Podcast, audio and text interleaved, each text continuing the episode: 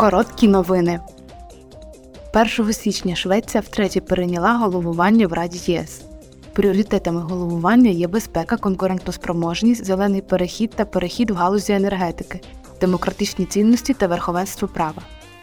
Швеція перейняла головування від Чехії, а після неї в другій половині 2023 року головуватиме Іспанія. Парламент розпочне рік з обговорення штучного інтелекту, напівпровідників та обміну даними. У сфері штучного інтелекту мета полягає в тому, щоб побудувати спільну нормативно-правову базу, яка б відповідала цінностям ЄС. Також на порядку денному дефіцит напівпровідників і правила щодо криптовалют для захисту від ринкових маніпуляцій і фінансових злочинів.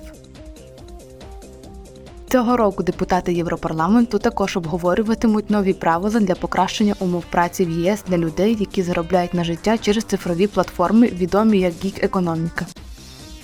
Пропозиція полягає в тому, щоб гік-працівники мали юридично визнаний статус зайнятості, а платформи стали прозорішими, справедливішими та підзвітнішими.